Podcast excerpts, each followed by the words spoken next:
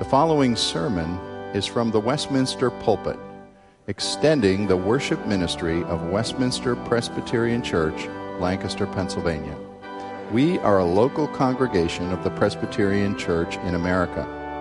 Please contact us for permission before reproducing this message in any format.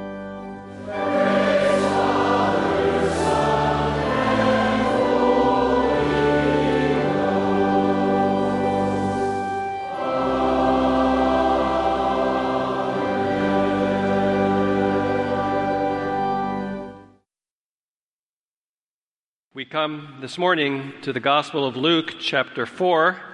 We've looked at the Luke's narrative of Jesus' birth, which is the most extensive gospel narrative of that, and we've seen the description about the temptation, and now we move into Jesus' public ministry.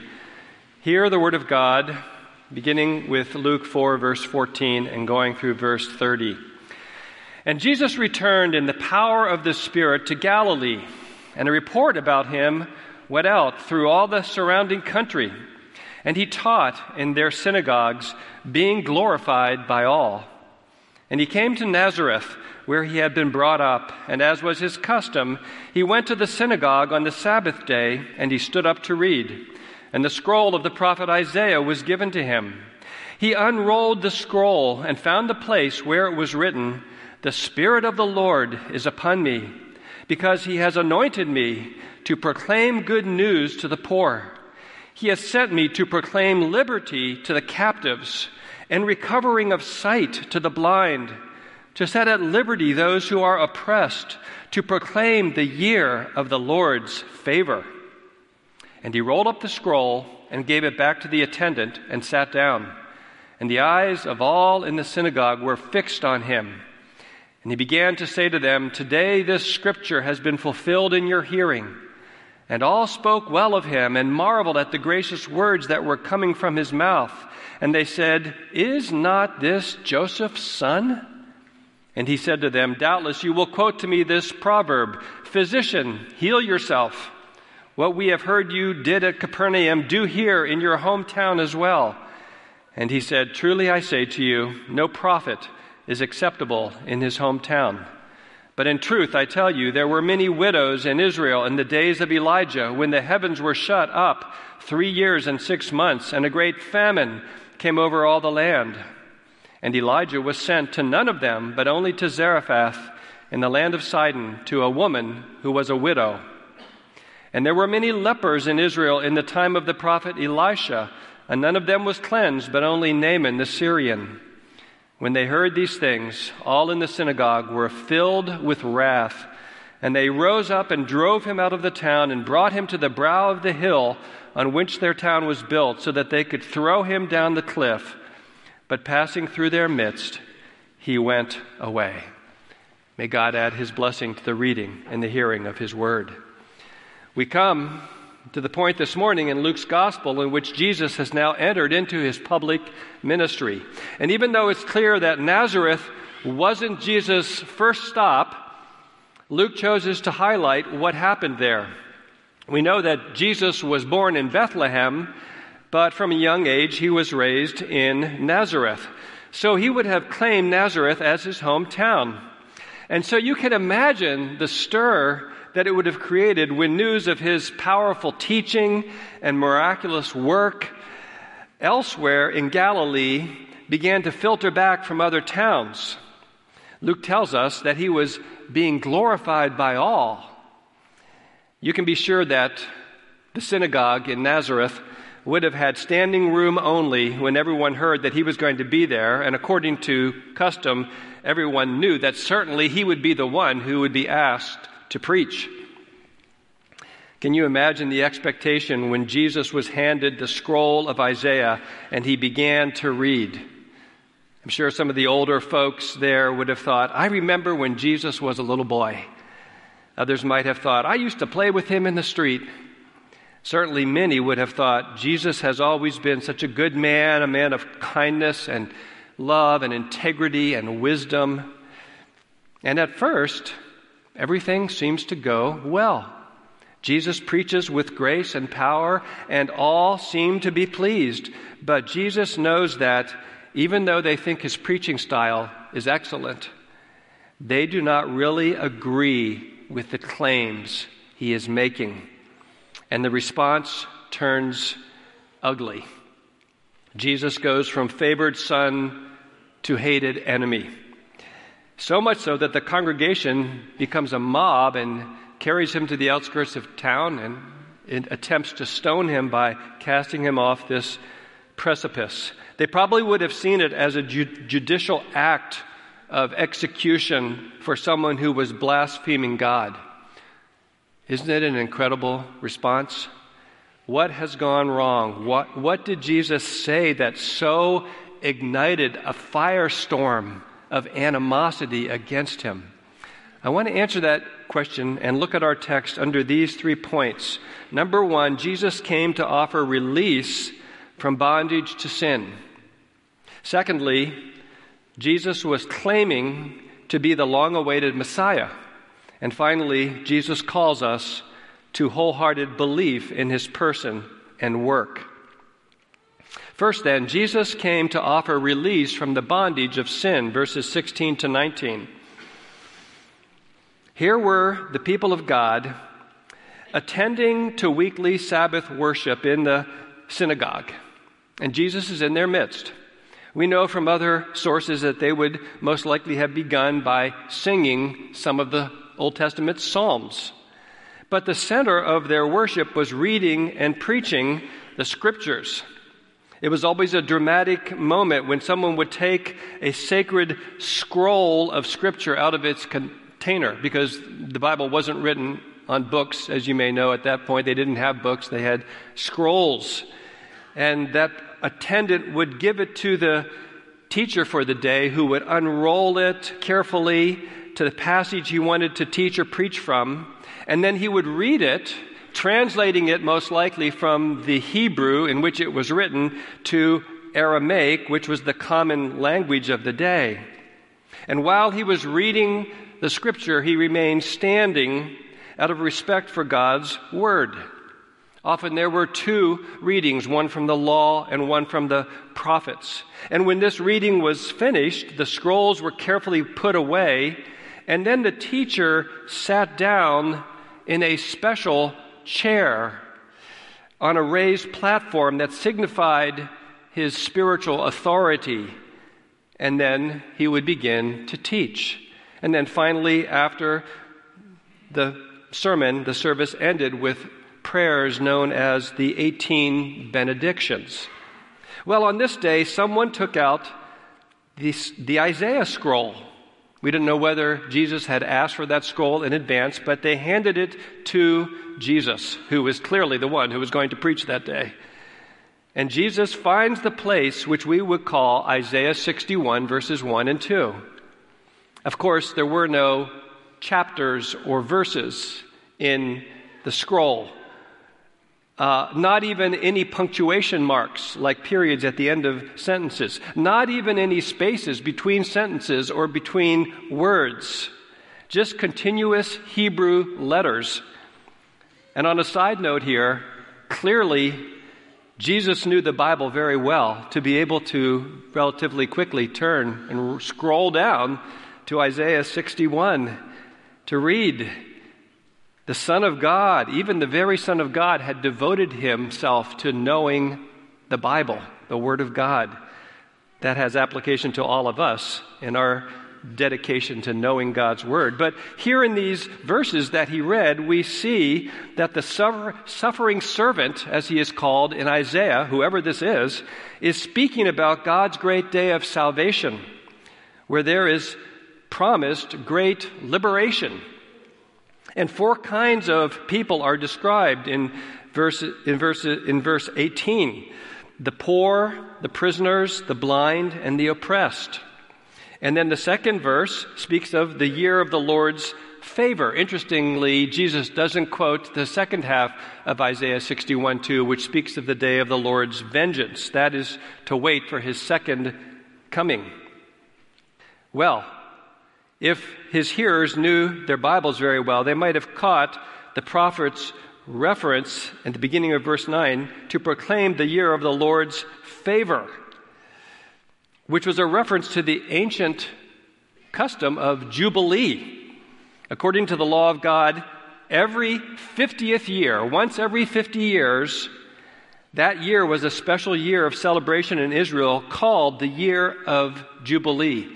As we read in Leviticus 25, verse 10, you shall consecrate the 50th year and proclaim liberty throughout the land to all its inhabitants. It shall be a jubilee for you when each of you shall return to his property and each of you shall return to his clan. This is what Isaiah meant by the year of the Lord's favor. The Jubilee year was a year of amnesty when slaves, or we might call them indentured servants, were set free from their servitude. It was a year of redemption when debtors were released from their debts and their financial burdens. It was a year of restoration when lost property, when lost land was returned to its rightful owners. Think of the promise of release or liberty to these four categories of individuals that Isaiah speaks of. In each case, the primary sense is spiritual. First, we, we see he says to proclaim good news to the poor. Reminds us of the first beatitude blessed are the poor, or in Matthew, Matthew's gospel, the poor in spirit, those humbled by their sin and their spiritual need before God. We will see as we go through Luke that Luke's gospel has a special concern for the physically poor, the downtrodden, the outcasts of society. And there is that sense that the physically poor often have a greater awareness of their spiritual poverty, although not necessarily so. But the fundamental meaning of the poor is this sense of need for God's mercy. And also, we see that we're told he has sent me to proclaim liberty to the captives or prisoners. This could refer to prisoners of war. There probably wouldn't have been any of those in Nazareth. Uh, also, it could be those who were sold into slavery because of their debts, and so they had become indentured servants. But the spiritual sense would have been freedom from the captivity of sin, freedom from the bondage of sin through the forgiveness of sins. And the words of Charles Wesley's famous hymn, He breaks the power of reigning sin. He sets the prisoner free. In that sense, we can all say amen to that. We were pri- prisoners apart from Christ. The third kind of people that Jesus proclaims to here are recovering of sight to the blind. And again, the idea of physical blindness symbolizing spiritual sight, having your eyes open to see the glory of Jesus Christ, who He is, with the eye of faith. And God has promised, we know that one day every believer will actually see Jesus Christ in glory. That is our greatest and most glorious hope and joy. We see this theme of the recovery of spiritual sight a number of times in Luke's gospel. Simeon, when Jesus is presented in Luke chapter 2, Simeon says, For my eyes have seen your salvation.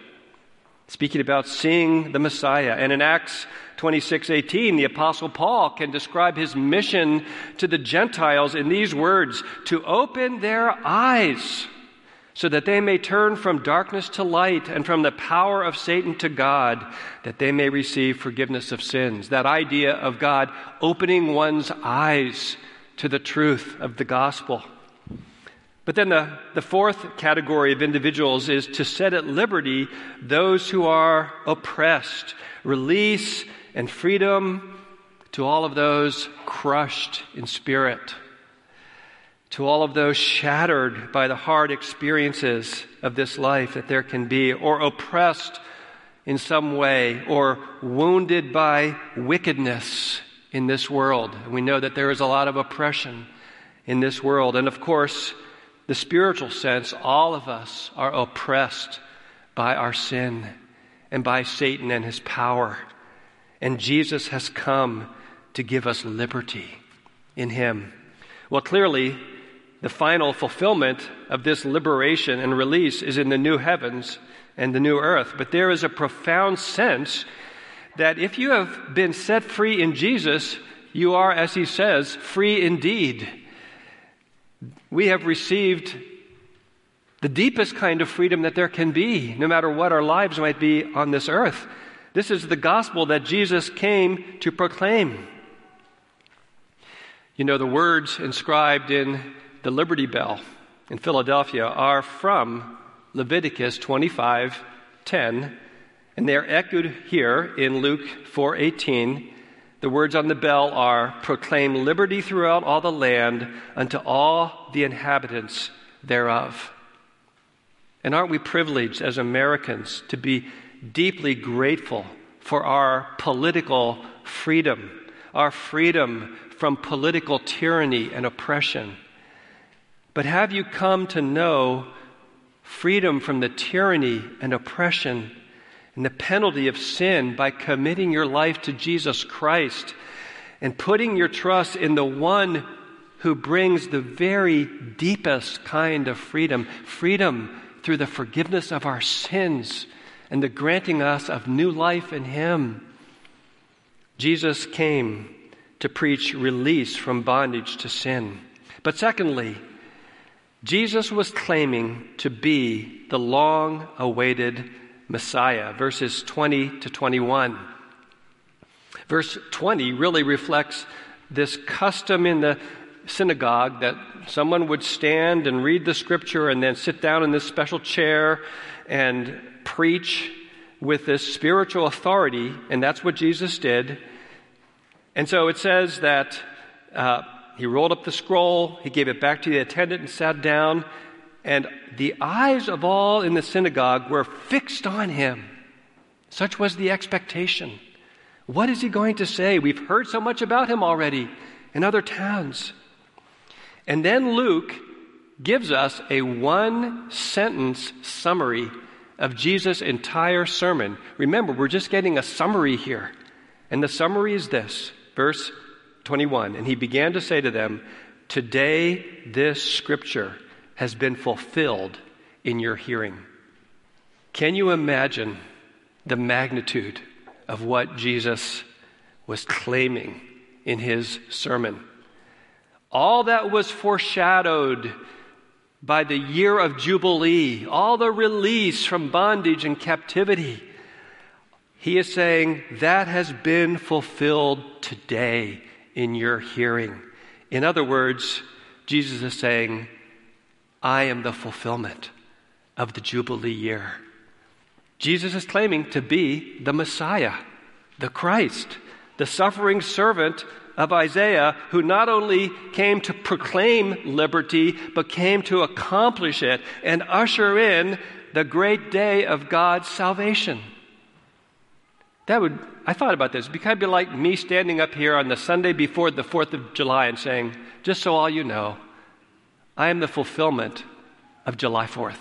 You all would say, uh, you know, let's usher him to the hospital. Something's wrong. Is it surprising that they reacted the way they did? Jesus is making a breathtaking claim, and in a moment we will look at their rejection of that claim. But under this point, consider consider Jesus' claims. How have you responded to the claims of Christ?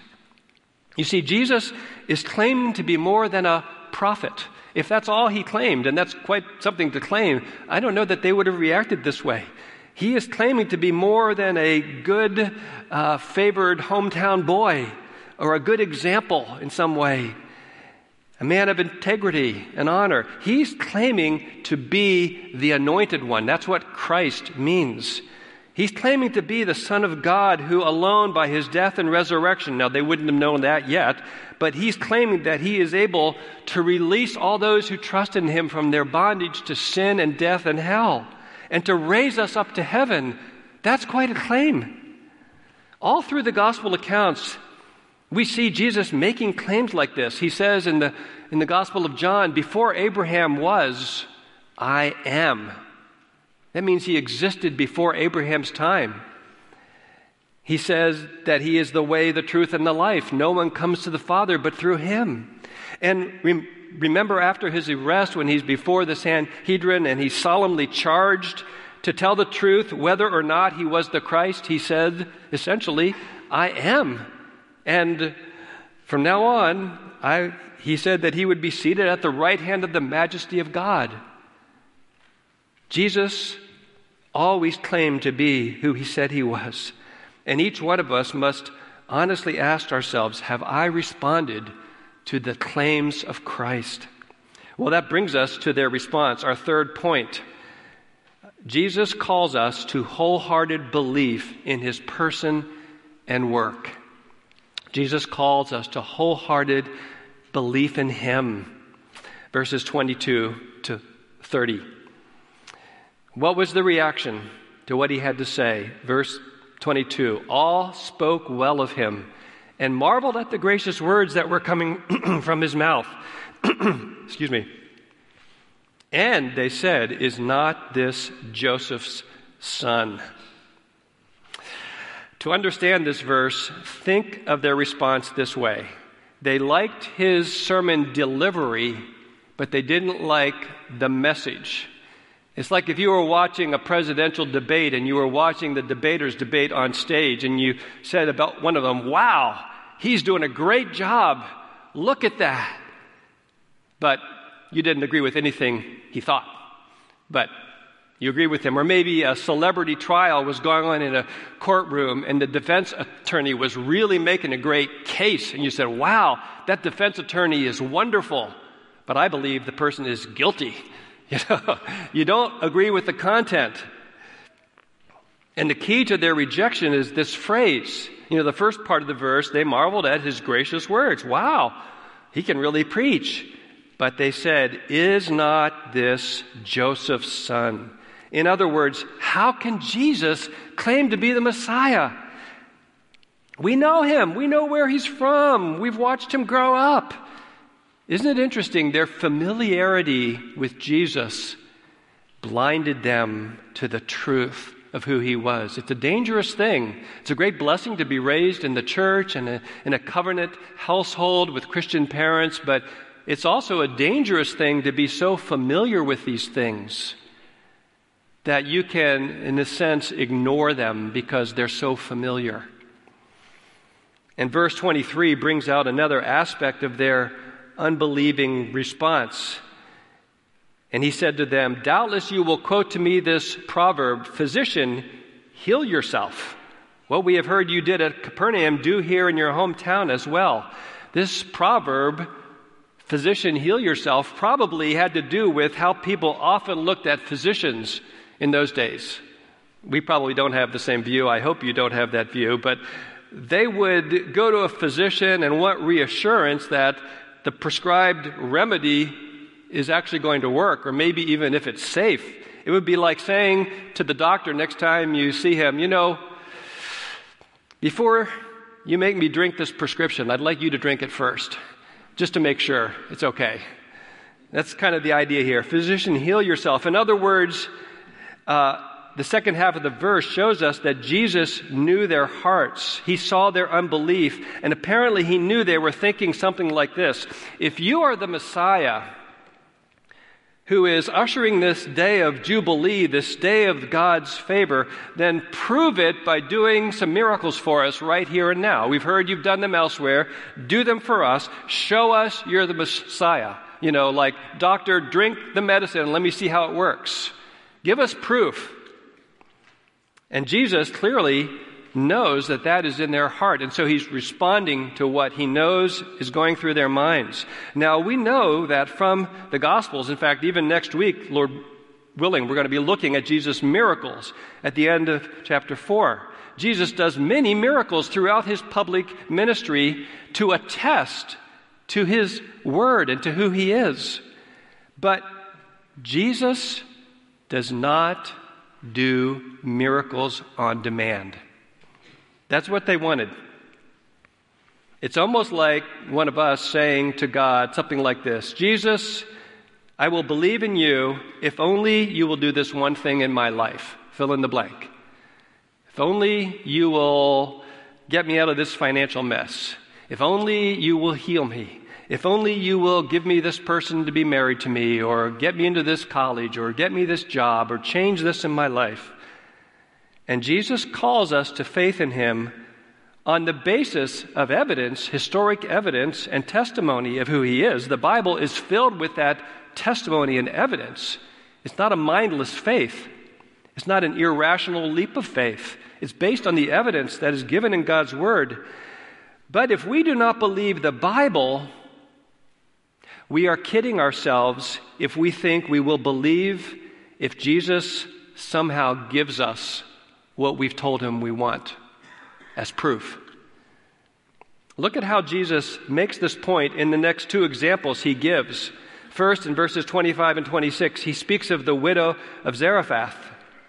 He says, But in truth, I tell you, there were many widows in Israel on the days of Elijah when the heavens were shut up three years and six months, and a great famine came over all the land. There was a great famine, not even any dew during these three and a half years. And then he says, And Elijah was sent to none of them, but only to Zarephath in the town of Sidon, to a woman who was a widow. And if you go back there and read the story in 1 Kings, you find that she was very poor. She and her, her son were very poor, and they were about to make their last meal with the last little bit of flour and oil and then die. The famine was so bad. But in that account, the interesting thing, and the point that I want us to see here is that Elijah first required that she make him a little cake of bread. It wasn't that Elijah was being selfish or something like that. No, this was what the Lord had told him to do to require faith before the miraculous provision, which eventually came. This is the opposite of what the people in Nazareth were asking. They were asking for a miracle on demand as evidence, and Jesus does not give that. And the second example with Naaman in verse 27 is similar in, in these same ways. He says, And there were many lepers in Israel in the time of the prophet Elisha, and none of them was cleansed, but only Naaman the Syrian. Naaman was from Syria, from far away, from far north, and he had come down. He was extremely wealthy. He was a general, but he was also aware of his great need because of his skin condition, his leprosy. And he expected Elisha to do some magical incantation over the spot or maybe say some words and things like that. But Elisha, through an intermediary, through Gehazi, he didn't even meet with him. He didn't even go out to tell him this, told him to go wash in the Jordan seven times. And you remember, Naaman was insulted by such treatment from the prophet. It really got to his pride. He said, Aren't there rivers in Syria that are better than the Jordan? I could go bathe in those.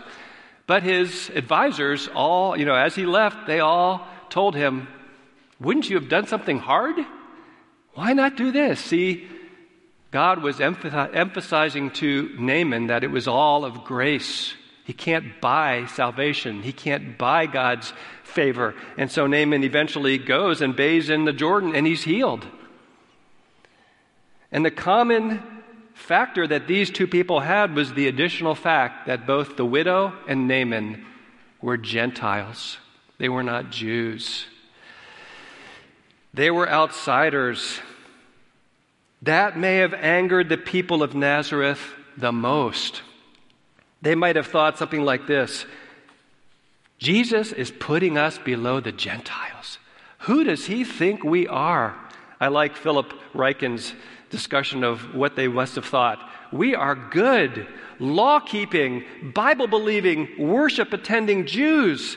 Who did Jesus think they were? And who did Jesus think he was? Jesus thought they were sinners who needed salvation just like any Gentiles did, all equally in need because of their sin. And Jesus knew who he was the Lord of glory, come to save them. And so they tried to stone him, to kill him. They took him to the brow of the hill on which their little town sat. Maybe some of you have been there. I haven't. Probably the cliff was 30 to 50 feet high, and even being thrown off that cliff would have seriously injured someone enough to be able to drop large stones on him and kill him. But clearly, by the power of his person and the power of God, Jesus passed through their midst. Wouldn't you have wanted to see what that was like? And there's no record that he ever returned. But clearly, this attempt on his life foreshadowed the cross, that he would give himself for sinners such as these, such as you and me. And so we're back to the question what is your response to the claims of Christ? Do you recognize your need? Do you see something of the, the great love and kindness of God in sending this suffering servant to proclaim liberty to all who will trust in him? The philosopher Bertrand Russell was what we would call an agnostic. He didn't know if there was a God, but he once told the Voltaire Society what he would say if he met God face to face. He told them he would say to the Lord on Judgment Day, Not enough evidence, Lord, not enough evidence. Russell apparently thought that he should be able to set the terms for how God should make himself known to us. Doesn't it remind you of the people of Nazareth? He was not willing to take God at his word. The problem for skeptics is that Jesus does not give an in to our demands. Jesus is very sympathetic with our doubts, and most all Christians go through doubts at different times. That's a different thing. But to be skeptical in this fundamental way, yes, Jesus gives evidence he gives abundant evidence. He rose victoriously from the dead. He was seen by hundreds of witnesses. The Bible records this. Since then, he has transformed millions of lives around the world by the gospel. But Jesus insists that we come to him on his terms or not at all.